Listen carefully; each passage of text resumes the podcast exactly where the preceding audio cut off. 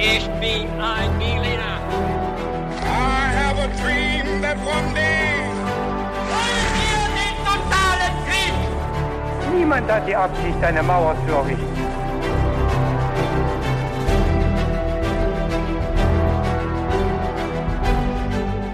Hi und willkommen bei einer neuen Folge His2Go. Ich bin David Und ich bin Viktor. und falls es vielleicht eure erste Folge His2Go ist, erkläre ich euch kurz, wie es bei uns immer abläuft. Und zwar hat Viktor jetzt eine Geschichte recherchiert und die wird er mir gleich erzählen und ich habe keine Ahnung vom Thema. Und um dann in das Thema reinzukommen und ein bisschen mein Vorwissen abzutesten, wird Viktor mir ein paar knifflige Fragen stellen, bei denen natürlich alle dann auch mitraten können. Bevor es aber dazu kommt, haben wir immer noch eine Frage, nämlich Viktor, was trinkst denn du zum Podcast? Ich trinke heute zum Podcast eine Bionade und zwar mit Litchi-Geschmack. Sehr speziell, okay. Und ich trinke einen äh, Bananenmilchshake. Den habe ich mir selber püriert. Hm. Ich brauche nämlich ein paar Kalorien, damit ich äh, nicht in Ohnmacht falle diesmal Okay. bei deinem aufregenden Thema. Und ähm, dann würde ich sagen, fangen wir einfach mit den Fragen an. Okay, perfekt. Dann die erste Frage, David. In welchem heutigen Land liegt die Stadt Palmyra? Das Ist das... ja, sorry. Okay, du hast schon eine, eine Idee? Ja, sag lieber doch mal die anderen Okay. Nicht, dass es falsch ist. A. Armenien. B. Die Türkei. Oder C. Syrien. Ja, ich hätte auf Syrien getippt. Okay. Gut. Dann kommen wir zur nächsten Frage, denn wie immer werden wir äh, die Antworten im Verlauf der Geschichte dann aufdecken. Und die zweite Frage lautet, wie lange war Zenobia Königin des Palmyrenischen Reiches? Waren es A 5 Jahre, B 25 Jahre oder C 50 Jahre? Hm. Da kann ich wohl nur raten. Ähm, Ja, die Frage ist nicht ganz so leicht zu beantworten. ja, 50 Jahre ist natürlich sehr lang. Ich überlege gerade, es gibt ja immer so Listen von den längsten Herrschern oder Herrscherinnen. Hm. Wie lange Elizabeth jetzt schon an der Macht ist oder regiert? Naja, 50 Jahre könnte schon sein. Ich sag mal 50 Jahre. Okay, alles klar. Und dann kommen wir jetzt zur dritten Frage, die auch die letzte Frage ist. Welche archäologischen Funde haben für das Verständnis der Herrschaft Zenobias eine wichtige Rolle gespielt? Waren das A. Münzen? Waren es B. Grabfunde? Oder waren es C. Vasen? Hm. Okay. Ja. Ich weiß immer noch nicht genau, in welcher Zeit wir sind. Äh, sonst Mhm. könnte man vielleicht davon abhängig machen, ob die schon Münzgeld hatten. Ähm, also, ich weiß nicht, Vasen gibt's ja schon ziemlich lange. Ich nehme mal die Das, Vasen. das gibt's auf jeden Fall lange, genau. ja. Ja, wie du dir wahrscheinlich denken kannst, wird unsere Geschichte in der Antike spielen. Aber bevor wir in die Antike springen, werden wir für den Einstieg ähm, ja einen Sprung in die Neuzeit wagen. Und zwar in das 20. Jahrhundert. Mhm. Am 1. Januar 1934 wurde in Palmyra in Syrien, das heißt, du hast schon die erste Frage richtig beantwortet. Immerhin, das reicht mir schon. Genau. Ein gewisser Khalid Assad geboren.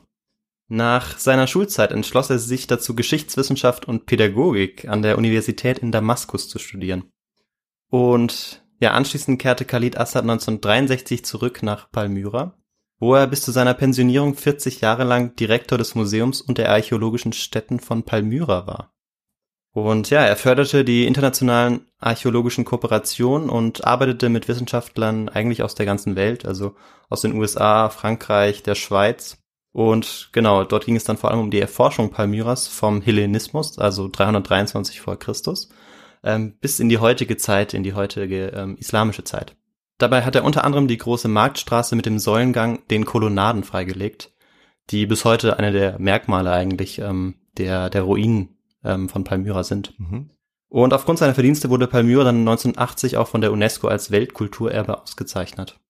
Bis 2015 war Khalid Assad weiterhin als Chefarchäologe in Palmyra tätig. Und ja, wie wir wissen, ist 2011 der Bürgerkrieg in Syrien ausgebrochen. Und der islamische Staat, der IS, begann immer größere Teile Syriens unter seine Kontrolle zu bringen. Und 2015 standen sie dann auch tatsächlich vor den Toren Palmyras. Hm. Khalid zeigte sich von der ausgehenden Gefahr unbeeindruckt und arbeitete weiter als Archäologe. 400 antike Artefakte sollen unter seiner Beteiligung gerettet worden sein, bis kurz vor Schluss.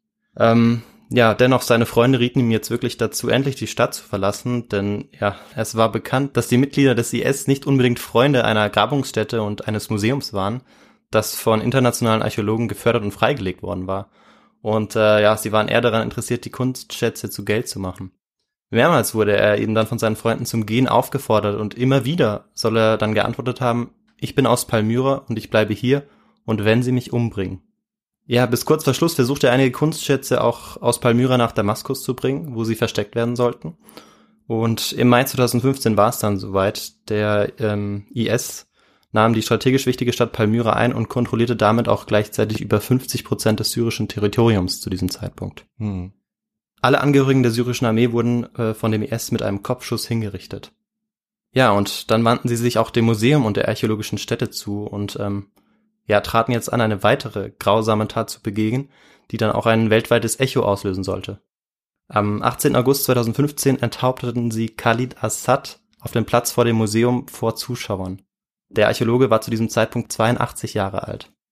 Seine Leiche wurde anschließend öffentlich zur Schau gestellt, denn öffentlich demonstrierte Brutalität zählte zu den Waffen des IS.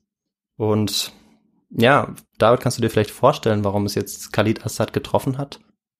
Ähm, na, ich glaube, der IS hat sich ja zur Aufgabe gemacht, alle Spuren ähm, von Geschichte eigentlich zu vernichten oder zu zerstören, die, ähm, die nicht zum Islam passen, glaube ich. Ne? Hm. Und er war quasi ein äh, Vertreter davon. Ja, ja, so, so ungefähr war es natürlich. Vertreter auch äh, eher einer säkularen arabischen Welt. Und man weiß aber trotzdem nicht so genau, warum es jetzt ihn getroffen hat. Ähm, der IS wollte wohl Auskunft über angebliche Goldschätze auch haben, Mhm. Ähm, von denen Khalid Assad nichts wusste oder über die er nichts verraten wollte. Und ja, er soll auch einmal im Iran gewesen sein, im Land des schiitischen Todfeindes, der ähm, sunnitischen äh, IS. Genau, Assad hinterließ sechs Söhne und fünf Töchter und eine seiner Töchter trug und trägt bis heute den Namen Zenobia. Zenobia war Mitte des dritten Jahrhunderts nach Christus die Herrscherin von Palmyra und als solche legte sie sich mit dem römischen Imperium an. Mhm.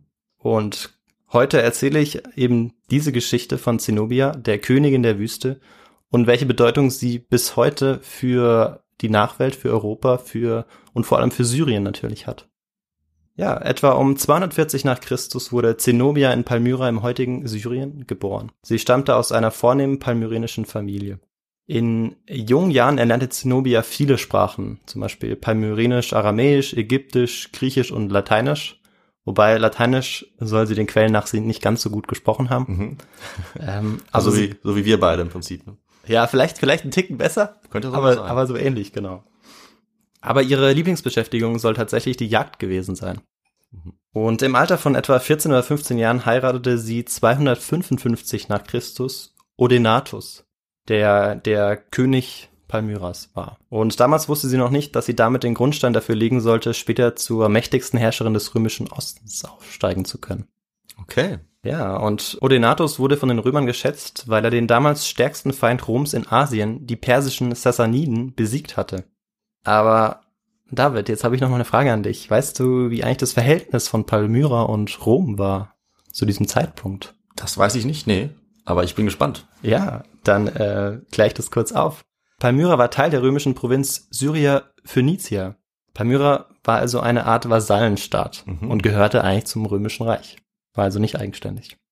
Und aufgrund seiner Erfolge im Kampf gegen die Sassaniden wurde Odenatus bereits 260 zum Gouverneur über die Provinz Syria Phönicia. Faktisch war er nun Feldherr der Römer und erhielt den Titel Corrector Totius Orientis.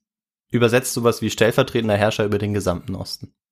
Das klingt nach einem guten Das hättest Titel. du, hättest du mir wahrscheinlich auch, wenn ich es gefragt hätte, sagen können. Richtig? Ähm, ich sage einfach mal ja. bin mir nicht so ganz sicher. Ja, das Korrektor ist ein bisschen äh, schwierig zu übersetzen. Deshalb, ich habe jetzt auch ein bisschen frei übersetzt dann. Ist in Ordnung. Okay.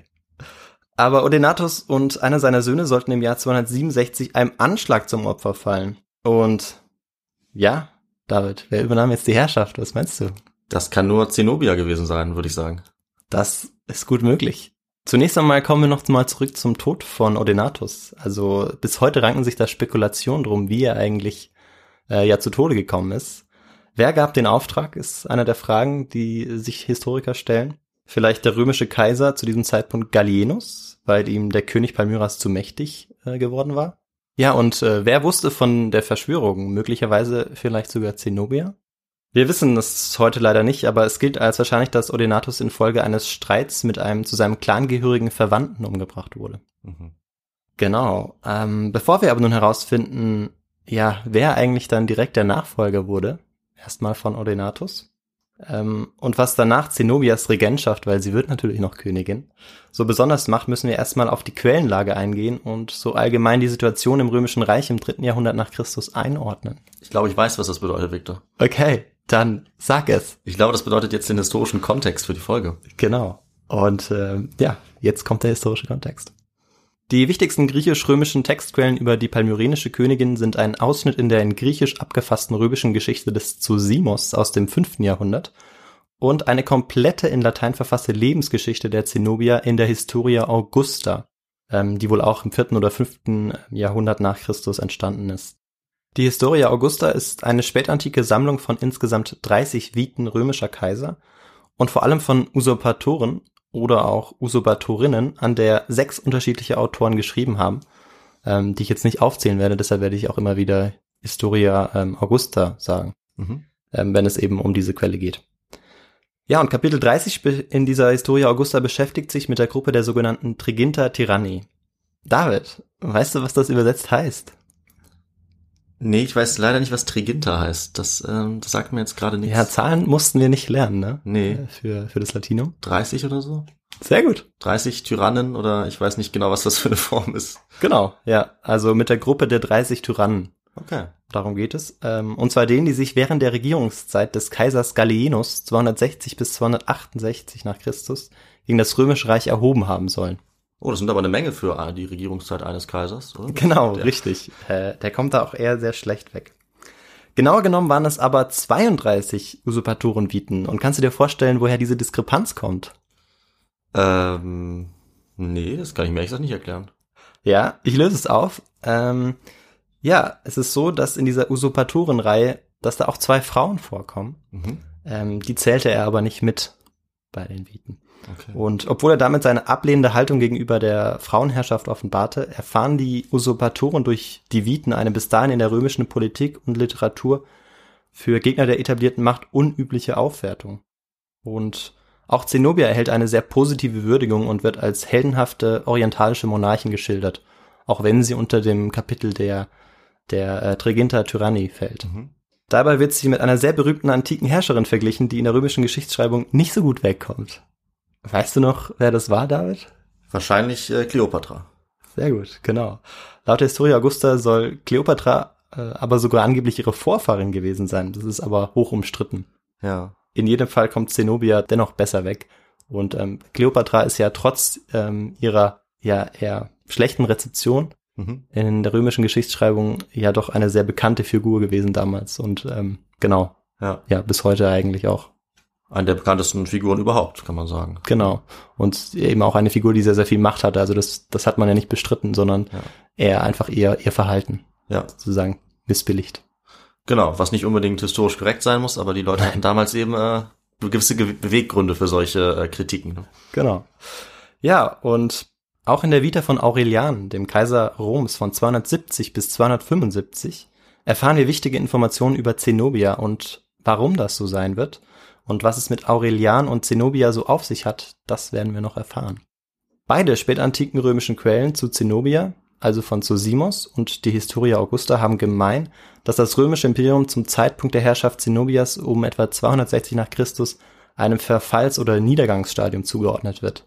Also tatsächlich auch ähm, die römische Geschichtsschreibung, die nur ein paar Jahrhundert später ähm, darüber geschrieben hat, sieht eben auch diese Zeit so ein bisschen als Niedergangsstadium weil heute in der modernen Geschichtsschreibung ist es ja ähnlich. Mhm. Genau. Und insbesondere in der Historia Augusta kommt der römische Kaiser Gallienus von 260 bis 268 nach Christus sehr schlecht weg. Ja. Und der Wahrheitsgehalt der Historia Augusta ist allerdings hoch umstritten und damit auch der Wahrheitsgehalt der Vita von Zenobia. Ich habe aber versucht, nur möglichst wenig ähm, ja, umstrittene Fakten als Grundlage für die Geschichte zu benutzen. Mhm. Nachdem wir nun die Quellenlage geklärt haben, kommen wir zur Region und zur Stadt Palmyra. Palmyra liegt rund 215 Kilometer nordöstlich von Damaskus und war eine seit altorientalischer Zeit besiedelte Oase in der syrischen Wüste. Und mit der Beendigung der Seleukidenherrschaft in Syrien durch die Römer im ersten Jahrhundert vor Christus blieb Palmyra noch eine Zeit lang als Klientelgebiet unabhängig, wurde aber zu Beginn der Kaiserzeit tributpflichtige Stadt in der Provinz Syria Phönicia. Um das Jahrhundert erlangte Palmyra vom römischen Kaiser den Status als freie Stadt.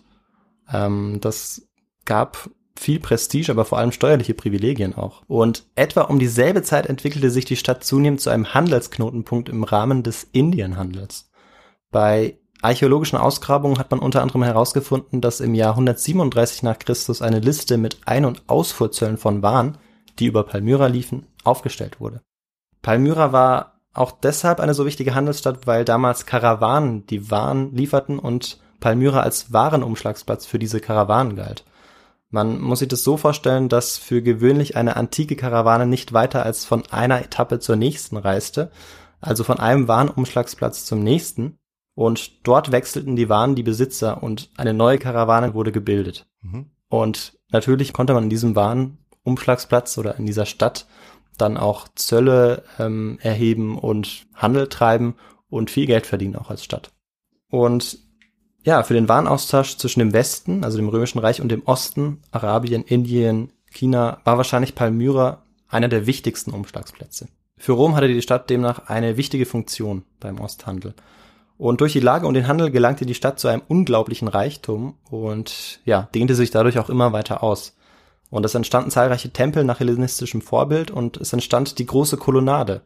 Eine 1,1 Kilometer lange, ja, von 9,5 Meter hohen Säulen umringte Allee. Mhm.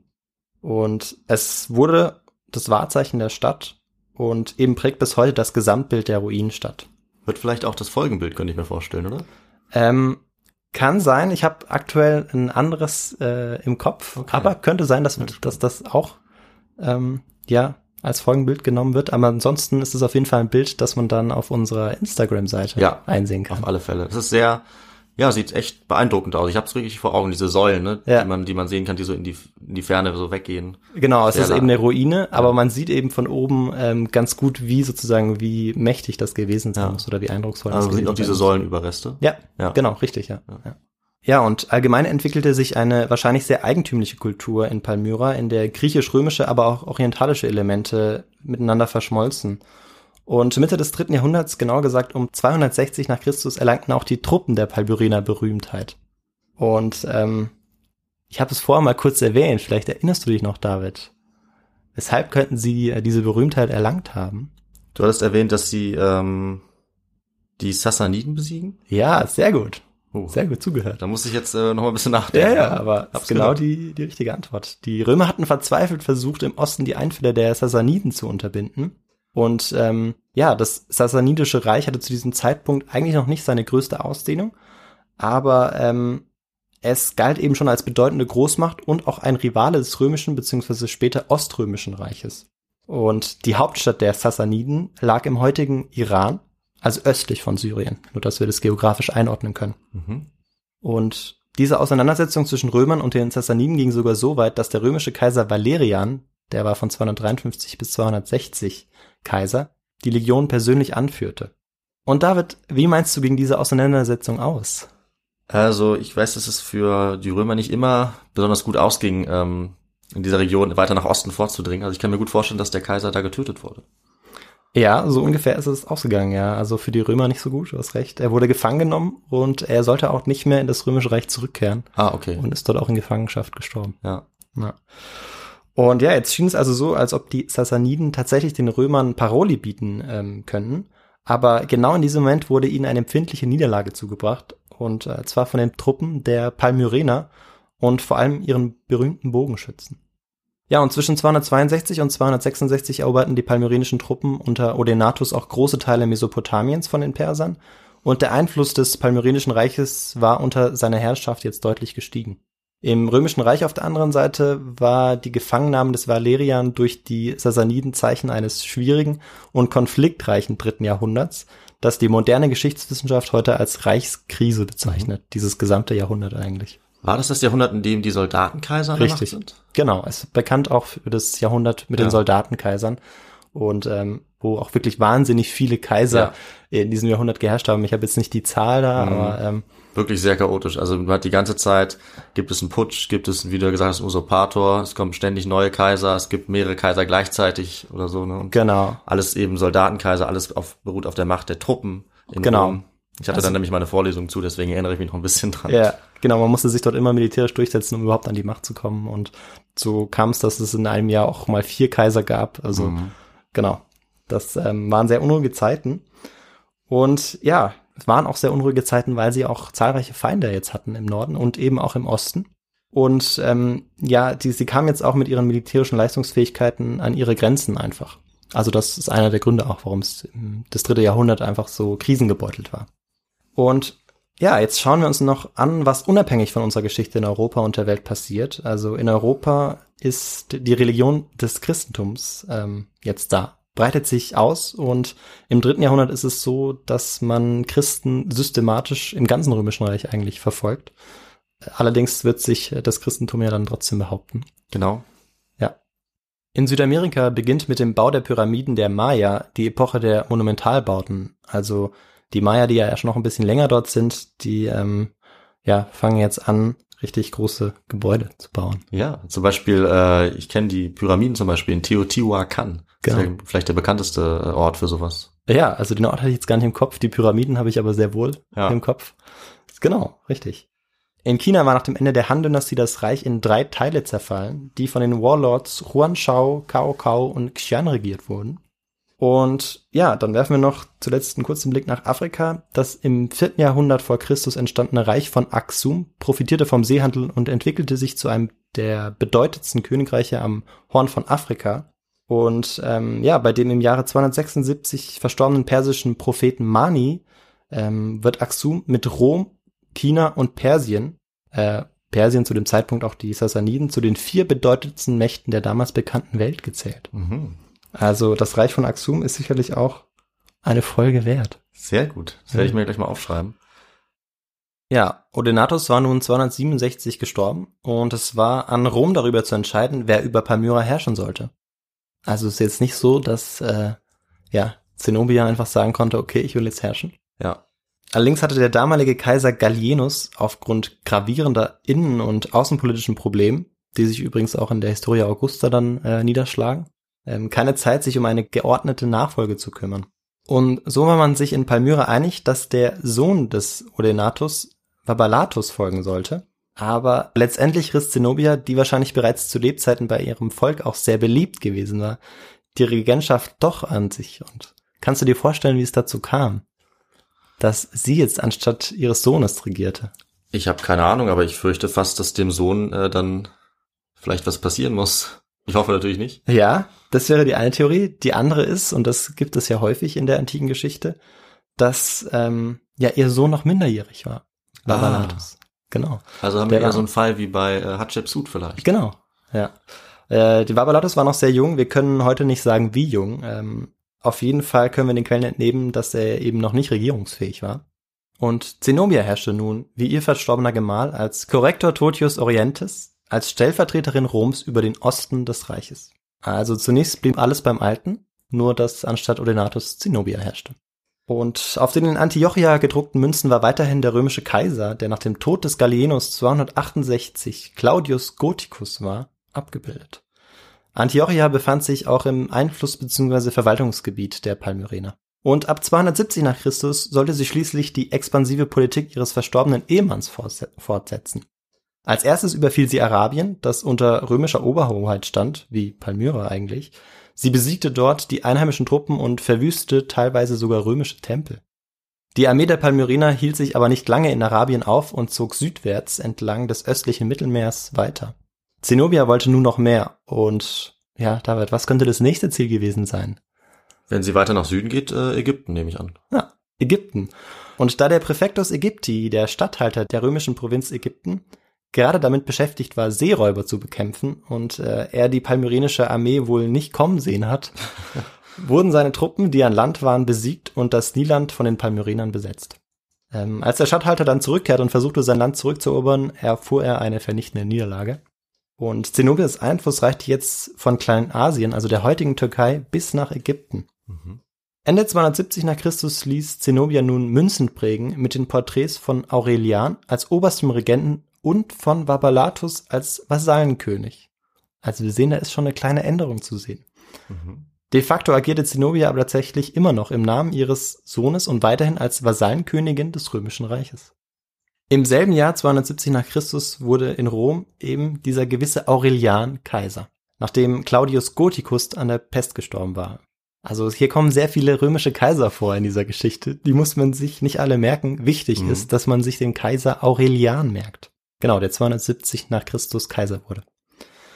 Mit Argwohn hat er die Expansion des Palmyrenischen Reiches ähm, betrachtet und ja, er konnte aber selbst eigentlich nicht viel dagegen ausrichten, ähm, da seine militärischen Kräfte durch die Germaneneinfälle im Westen gebunden waren und außerdem vertraute er schon auch noch auf der Lo Loyalität Zenobias.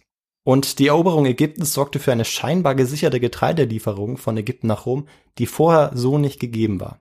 Und deshalb entschloss er sich, wahrscheinlich eben nicht ganz unfreiwillig, die Expansion des Reiches und das Verhalten Zenobias zu tolerieren. Aber dann, im Frühling 272, enthüllte Zenobia ihre wahren Intentionen. Und jetzt nochmal eine Frage an dich, David. Hast du eine Idee oder eine Ahnung, auf welche Art und Weise sie das tat?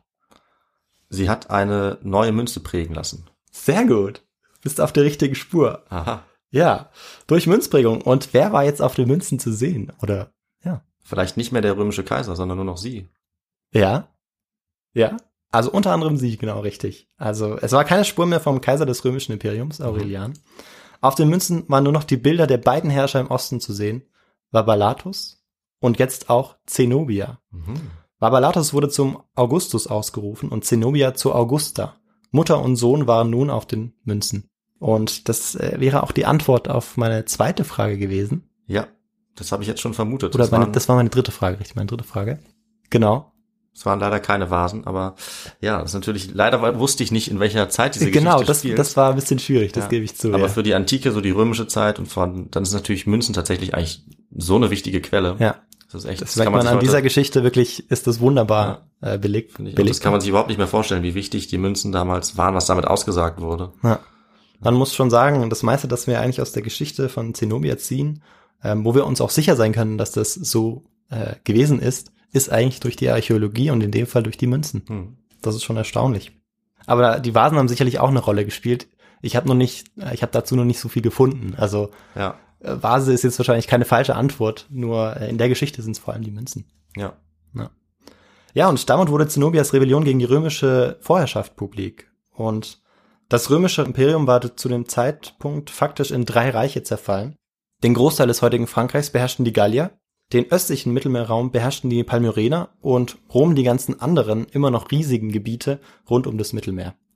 Ja, Aurelian hatte jetzt eigentlich keine Wahl mehr und musste etwas dagegen unternehmen. Es drohte nicht nur der Verlust der reichen Karawanenstadt, sondern auch des ebenfalls für Rom ökonomisch wichtigen Territoriums Ägypten. Mit der Donauarmee zog er nun nicht mehr gegen das gallische Sonderreich im Westen, sondern er zog in den Osten gegen Zenobia, die von ihm offenbar als wesentlich gefährlicher eingestuft wurde. Die anschließende Auseinandersetzung zwischen Zenobia und Aurelian wird bei Zosimos und in der Historia Augusta ausführlich geschildert. Aurelian persönlich führte die römischen Legionen über den Bosporus. In Kleinasien begann er, die von Zenobia eingenommenen Gebiete zurückzuerobern. Ein weiteres Heer war von Aurelian mit der römischen Kriegsflotte nach Ägypten geschickt worden.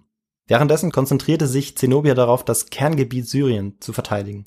Die palmyrenische Armee gruppierte sich unter dem Feldherrn Zabdas und der Königin Zenobia im Tal des Flusses Orontes, dem heutigen Nach al-Assi.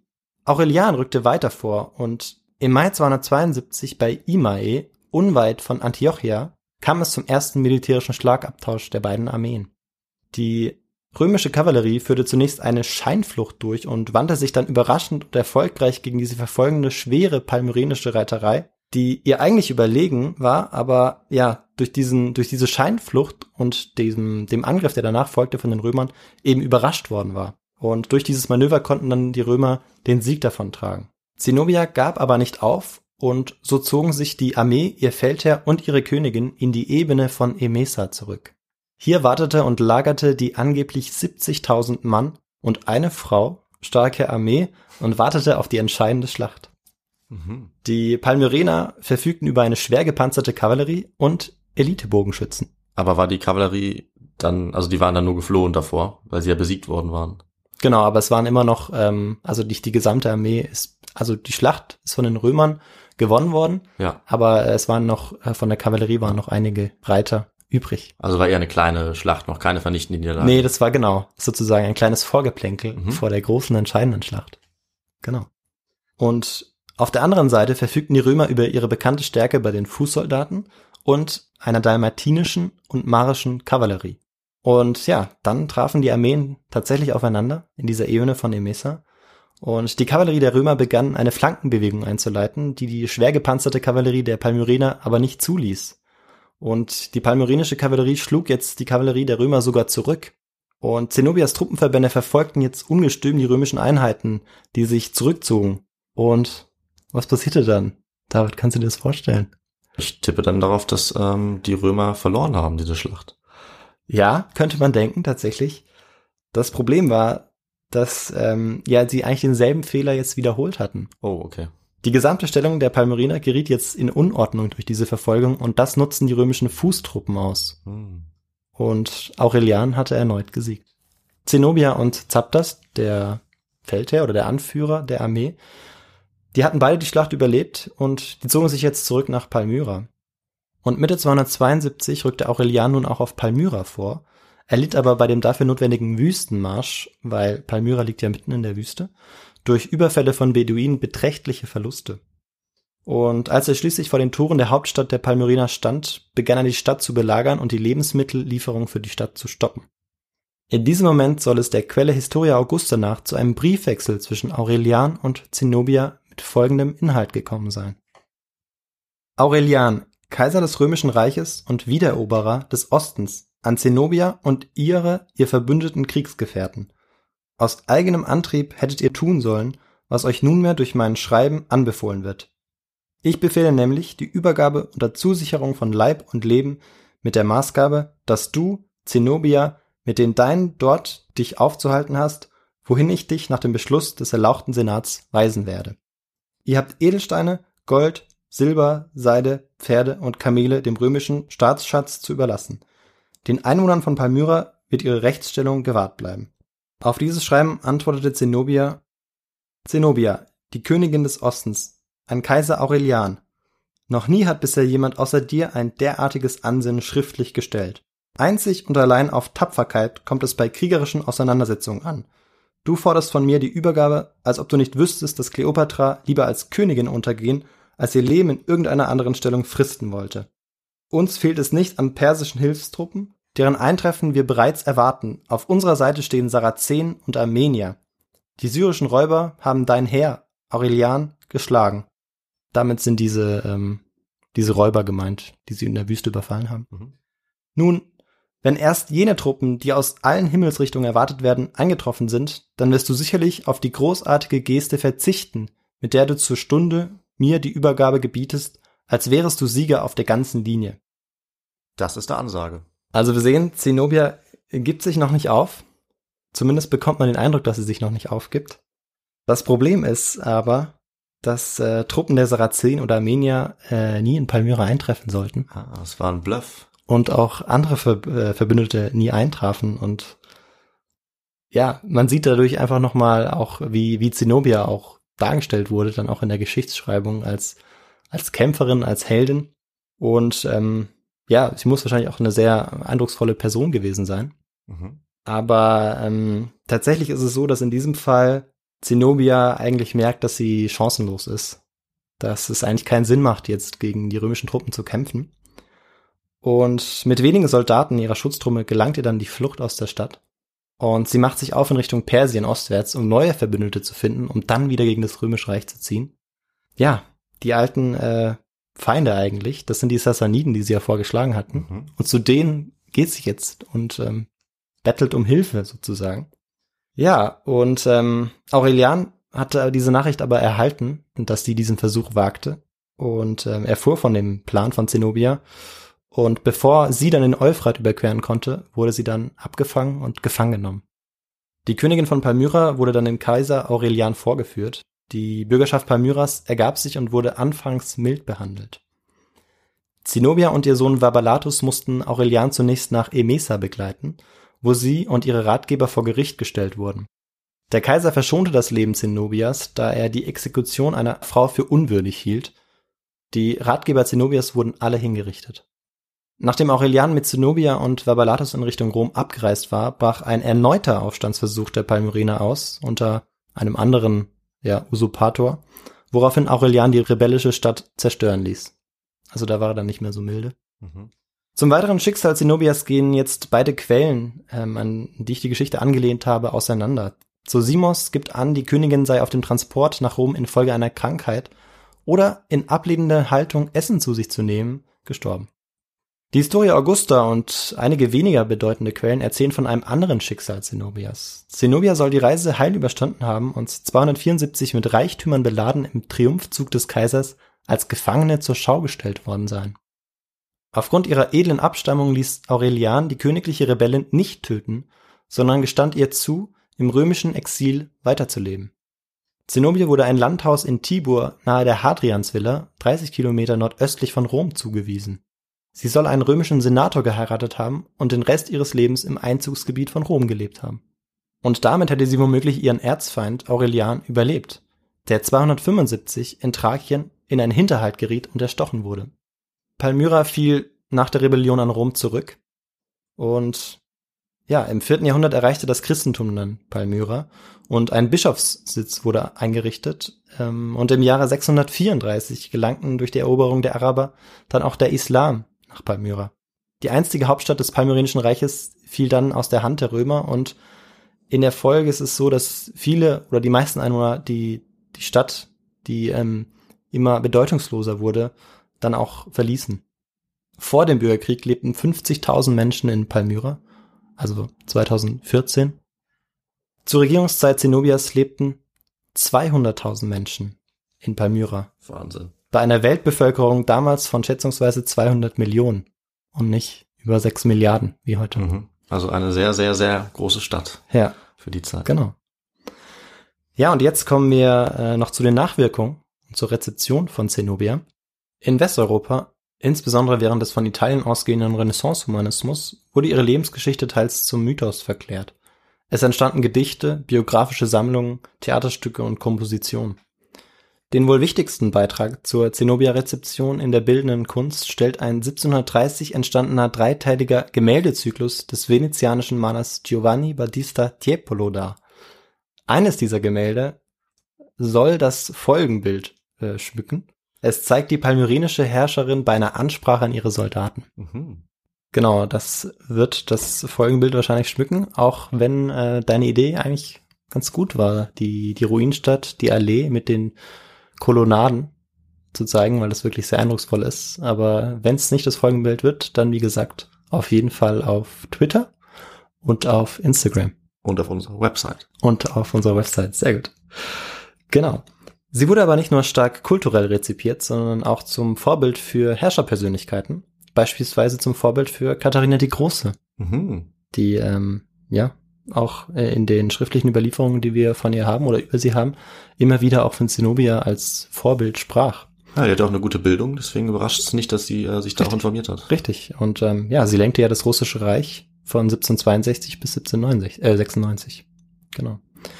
In Syrien erfährt Zenobia, deren Porträt auf dem Geldschein der syrischen Lira, dem 100 Lira Schein zu sehen ist, verständlicherweise eine noch viel intensivere, auch politisch-ideologische Rezeption. Denn auch in der arabischen Welt hat die Königin eine ungebrochene Faszination ausgeübt. Die ersten arabischen Historiker, die ihr übrigens den Namen Az-Zaba gaben, schwärmten von ihrer Tapferkeit und Klugheit. Wahrscheinlich haben sie ihr übrigens einen anderen Namen gegeben, damit ähm, sie sozusagen ihre eigene Interpretation von der Zenobia mhm. ähm, erstellen können, die eben anders ist als die westlich geprägte. Okay.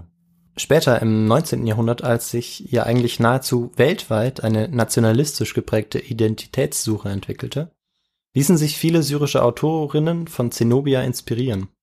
Nationalistisch meint hier die Herausbildung von Nationen und hat nichts beispielsweise mit dem Nationalsozialismus oder der Ideologie des Nationalsozialismus gemein oder gemeinsam. Also kein aggressiver, chauvinistischer Nationalismus, sondern einfach ein Nationalgedanke eher, ne? Genau, und als Gegenpol eben oftmals zu Imperien auch. Mhm. Ähm, weil Kolonialmächte und Imperien ja zu diesem Zeitpunkt auch im 19. Jahrhundert und Anfang 20. Jahrhundert ihre Gebiete an den Peripherien oder ihre Kolonien dann eben auch verlieren an Gruppierungen, die eben ja gemeinsame Ziele und Interesse verfolgen. Genau, und ähm, ja, das nennt man dann sozusagen eine Nation in diesem Zusammenhang, ganz grob gesagt. Genau, und eben im 19. Jahrhundert entwickelte sich dann diese Identitätssuche heraus. Und ja, David, kannst du dir vorstellen, warum sich vielleicht die Geschichte um Zenobia oder Zenobia als historische Person auch so gut ähm, ja dafür eignete? Also ich denke aus Sicht der, ja, der syrischen Bevölkerung mhm. äh, war es eben eine starke Persönlichkeit, unter der sozusagen ihre Vorfahren, wenn sie die als Vorfahren sehen, ähm, ja so einen Höhepunkt an Macht, vielleicht auch an kultureller Blüte erlangt haben. Deswegen kann ich mir vorstellen, dass man eben gerne, also es ist ja einmal so gerne, man verfolgt die eigenen ursprünglichen, äh, ja, geschichtlichen Ursprünge im Prinzip, so wie es zum Beispiel deutsche Nationalisten mit äh, den angeblichen Germanen gemacht haben. Dann könnte ich mir vorstellen, dass es für die Leute in Syrien interessant war, ähm, zu überlegen, wann denn erstmals eine Kultur, mit der sie sich identifizieren können, einen Höhepunkt erlangt hat.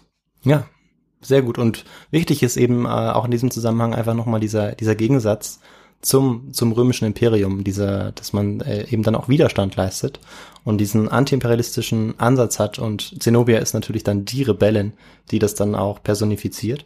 Und ja, als Befreiungskämpferin dann gegen die römischen Unterdrücker dann zu einer Art Sinnbild für die nationalen Ambitionen auch aufgefasst wurde. Mhm. Ja, und auch die aufkommende arabische Frauenbewegung entdeckte die mutige, der Überlieferung nach sagenhaft schöne, in mehreren Sprachen bewanderte, oh, außer Latein, da war sie ja nicht so äh, Königin für sich. In ägyptischen wie syrischen Frauenzeitschriften wurde sie noch bis in die 30er Jahre als Vorbild für die moderne, patriotische arabische Frau gefeiert. Auch wenn in dem vielfachen Zenobia-Stoff in Syrien die Römer möglicherweise übertrieben grausam dargestellt werden und die Darstellung der Rebellion Zenobias als ja unermüdliche Befreiungskämpferin gegen die römischen Barbaren und Kolonisatoren möglicherweise auch etwas übertrieben ist, so hielt man sich bei der Nacherzählung doch größtenteils an die antike Textsammlung der Historia Augusta, also auch in der Rezeption in Syrien. Und deshalb kann man sagen, bei aller arabisch-patriotischen Stilisierung der legendären palmyrenischen Königin blieben die säkulären syrischen Autoren, also diejenigen, die nicht fanatisch religiös motiviert agierten, letztlich der abendländischen Überlieferung weitgehend treu. Zenobia signalisiert demnach in vielerlei Hinsicht auch Weltoffenheit. Und es sind genau diese Elemente einer modernen, säkulären arabischen Kultur, die die Dschihadisten des islamischen Staats auslöschen wollen. Mhm. Und als Vertreter einer weltoffenen arabischen Kultur sah sich auch Khalid Assad, der Chefarchäologe, der am 18. August 2015 hingerichtet wurde. Am 2. März 2017 war die Stadt wieder in der Hand der syrischen Armee. Unzählige Tempelanlagen und Artefakte wurden in knapp zwei Jahren zerstört. Und Jetzt noch ein Schlusswort zu Zenobia. Als Königin der Wüste ist die Figur der Zenobia von Legenden umwoben, eine der romantischsten Gestalten der Geschichte.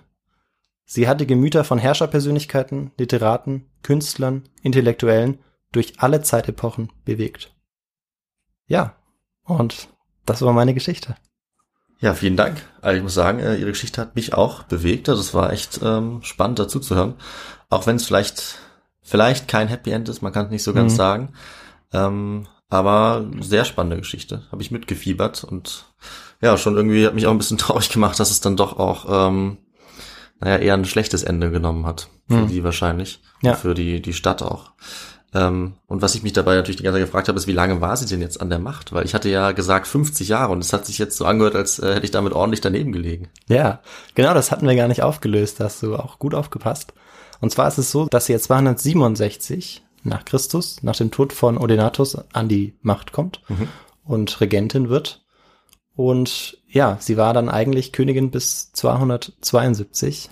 Ja. dementsprechend fünf Jahre. Was natürlich dann heißt, dass meine Antwort völlig falsch war. Ja. Aber das ist okay.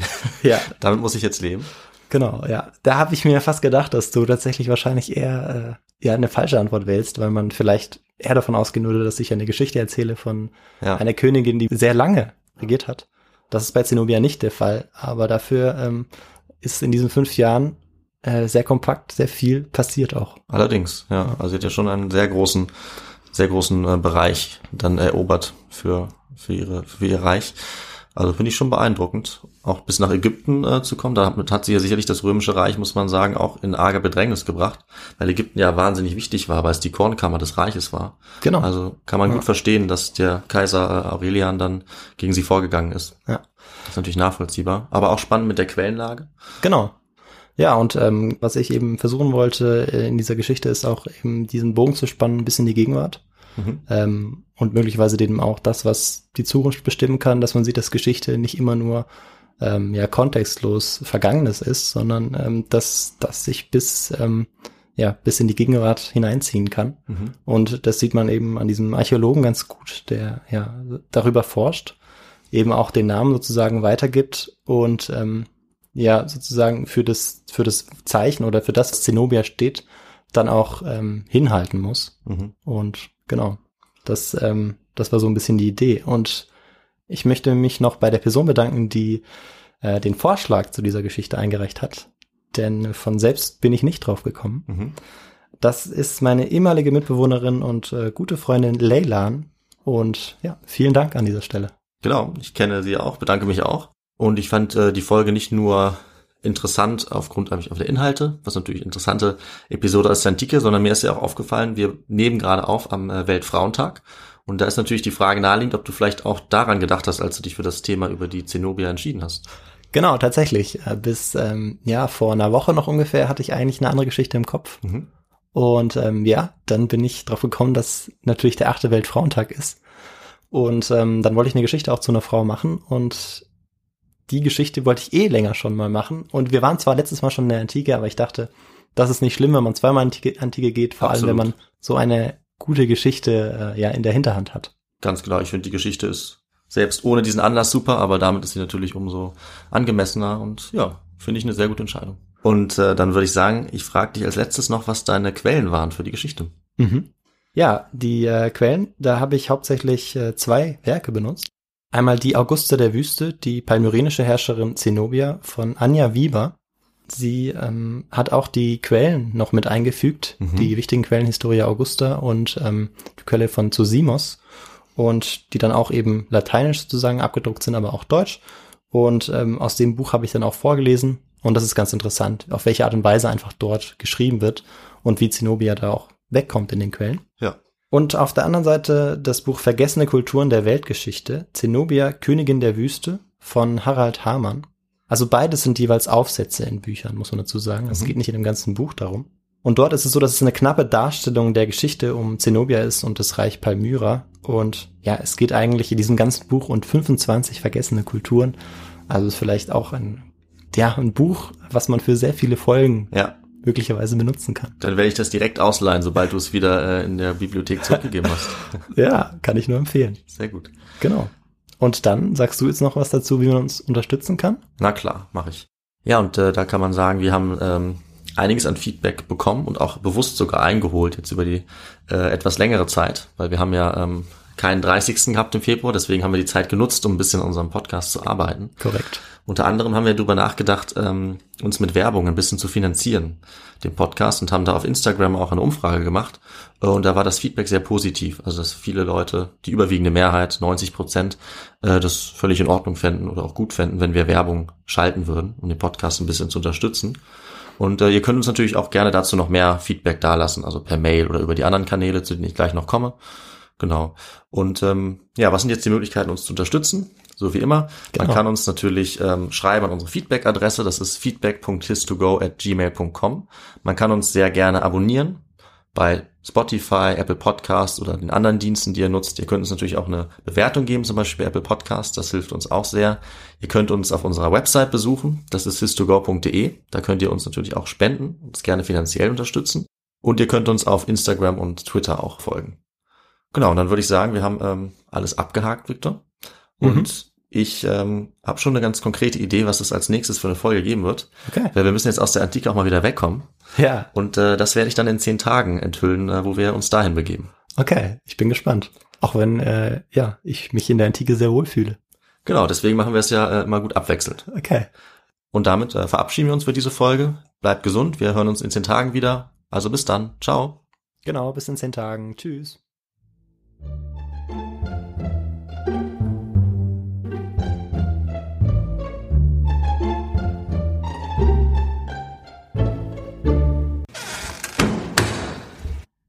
No way, was ist das? Das ist ein Helikopter? Das hört sich an, als würde irgendwas über, über uns rüberfliegen.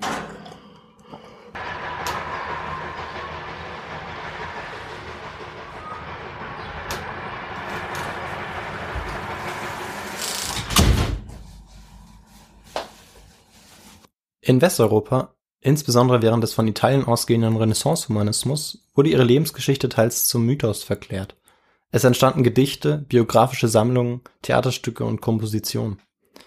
Den wohl bedeut den wohl bedeutend hm, den wohl bedeutendsten Beitrag zu Zenobia den wohl bedeutenden bedeutendsten Mhm. den wohl bedeutenden den wohl bedeutendsten bedeutendsten Bedeutendsten, bedeutendsten. das ist echt nicht so einfach, oder? Nee, ist nicht so. Bedeutendsten. Bedeutendsten.